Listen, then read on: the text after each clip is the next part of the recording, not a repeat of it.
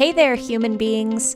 Today on Being Human is Weird, Abby and I just begin to scratch the surface on the topic of wellness rituals. Thank you so much for stopping by and spending some time with us. Yay! First real episode. Uh, we, if you listen to our intro, that has just endless information about us. So give it a listen. But this is our first legit episode. So if you didn't listen to the intro, you're still in the right place. We promise you. So, Abby, here we are starting this podcast adventure, learning as we go. And I think we should introduce ourselves a little more deeply to our growing audience. Um, that would be great. Hello, all three of you, including my mom. Right now, we are both in the unemployed space. So this might be a, a, silly question, but Abby, what do you like to do on days off? Usually, what's your favorite day off activity? Yeah, it depends. When I'm employed, which hasn't been for a little while, I tend to do the the the same thing, I guess, that I do almost every day now.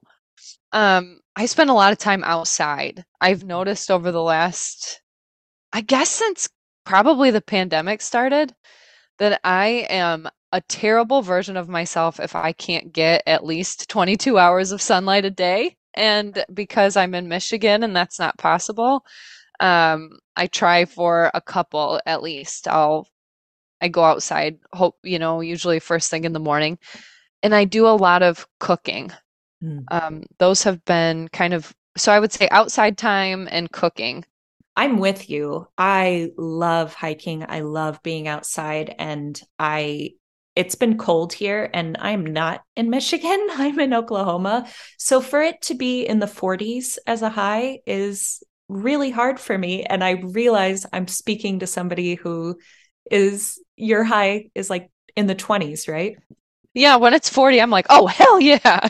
yeah, yeah. So it's gorgeous today. I got to get over myself and just no, freaking okay. get out there. Um, because I'm with you. It makes such a big difference to have that vitamin D just infused into our pores and breathe fresh air that hasn't been recycled through our dog friendly homes. What else do I do? You do do a lot of cooking. I know that. And actually, Abby is the one who sends me all of the recipes that I love. I don't. I don't really know how to cook without Abby telling me what I'm making that week. she just didn't eat before we met. Uh, what do I do on days off that I really enjoy? I have a lot of plants and I spend a lot of time with my plants. I talk to them quite a bit and I am constantly checking. I have a water meter and a light meter, and I'm checking if they're in the right place and rotating them. It's absurd. My Saturdays and Sundays are spent, a good deal of time is spent with my plants. Um, and I'm not a very good, I, I have killed so many plants. So it's a passion project. Just a dead rainforest in the yes. living room. like, no, I think it'll it'll come back. Just keep mm. watering that dead plant. um, I write a lot. That is my grounding exercise for sure. I don't think there's a day that goes by that I don't journal in some way. Um, and we've talked about this before, but sometimes that is longhand in my journal with a pencil, and that helps slow me down. But sometimes I just need to like vent or stream of conscious. And that's when I use my digital journal and I just type, type, type, type, type. And then I'm like, oh shit. I just realized that that's what I've been thinking for a long time, that I had no idea that I was thinking or feeling this way. So, journaling is definitely my big grounding exercise day off or day on. To all of our listener out there, um, I think this is a good, I don't know if we, I should call us yin and yang, but I think that this is why we make such a good pair is because Carrie's the grounded, calm plant lover, yoga, meditation, and I'm over here just spinning around like a hurricane with two legs. like, if I don't go outside, I get so angry. And Carrie's like, I whisper to my plants and I journal. I think this is a good segue into talking about things that we can do to feel grounded in chaos on work days or on off days. Small wellness activities. Carrie mentioned journaling to stay grounded, um, spending time talking to and singing nursery rhymes to her dead plants. And I spend time outside and cooking so, what are some other things, Carrie, that our listeners can implement into either days on work or off work? This is an awesome time to also back up and say, Abby and I are certified health coaches. That's what this podcast yeah. is all about. So you will hear us work through life human being situations that we all get into. I will say that Abby and I have both had people that we've worked with who have shared things that we are going to share with you as well, because you don't know what's going to work until you give it a try. Right. And I think I didn't, you know, start journaling consistently until probably around the pandemic, like you said, Abby, when you discovered that that's when you liked to be outside more than what you even knew before. Like that is what you needed in this time of chaos and distress. Some things that I have heard work for other people and have worked for me in the past definitely journaling, meditation, but also meditation does not have to be that scary sit alone with your thoughts in complete silence thing. Meditation for Abby is taking a walk outside. Meditation for me is checking my plants and seeing how they're doing and rotating them and having those rituals. I think it comes down to wellness rituals. What is something that you do for yourself? We're all different. So, creating those rituals or knowing that about yourself, I think, is step one, becoming aware. What do you think, mm-hmm. Abby? I agree.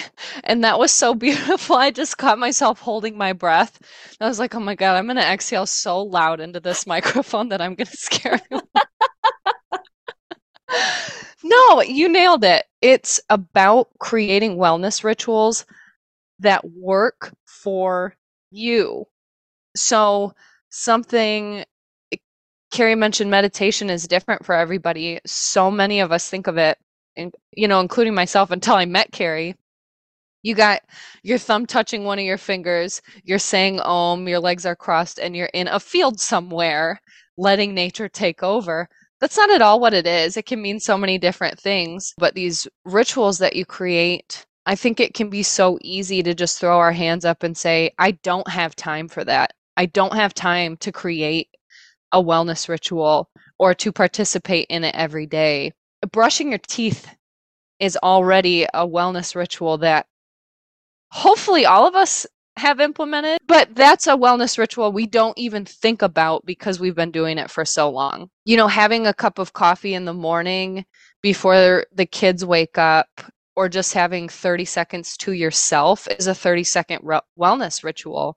So you nailed it. How do we find things that work for us without becoming overwhelmed by them.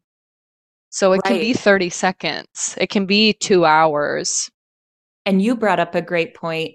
It's called either habit stacking or habit bundling, regardless of the terminology.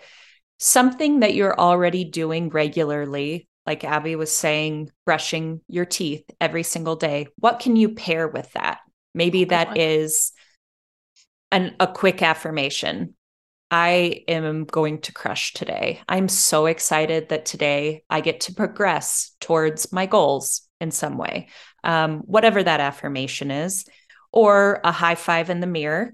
If we, if you're a fan of Mel Robbins, um, we did not use this with permission. Sorry, Mel. I know we're so popular. You're probably going to when us. we meet you. um, but pairing something with with a habit that is already established makes it a lot easier to start off and just like Abby said, it does not have to be a long ritual. I also want to share real quick because you were talking about brushing your teeth. I realized that I was being so mean to myself when I wash my face, and I wash my face a couple times a day, right? And I just like scrub and I'm so rough. And I was like, why am I doing this? Wouldn't my skin probably be a little happier if I took my time and, you know, gently washed my face? You guys can't see me, but I'm rubbing all over my face right now. I'm staring at her with my mouth open, like, wow, she's right. But really, it has changed that routine for me because now I splash water and I have my little microfiber makeup towel. I don't know what it is, but I rub that on. And then when I put on my oils, my serums, my lotions, I really work that into my hands and I'm gently pressing on my face. And I'm like, damn, how many years have I just been scrubbing at my face, probably causing a lot of damage? so it's really interesting. It's not even just the habit stacking, that is a great place to start, but also the rituals that you do have, taking a look at how can I take better care of myself within this ritual that I'm already performing? Mm. Slowing down mm-hmm. a little bit. So let me ask you this with with that slowing down and being a little bit nicer to your skin, not ripping it off twice a day. um, how much longer does that take oh, now God. compared to what it used to?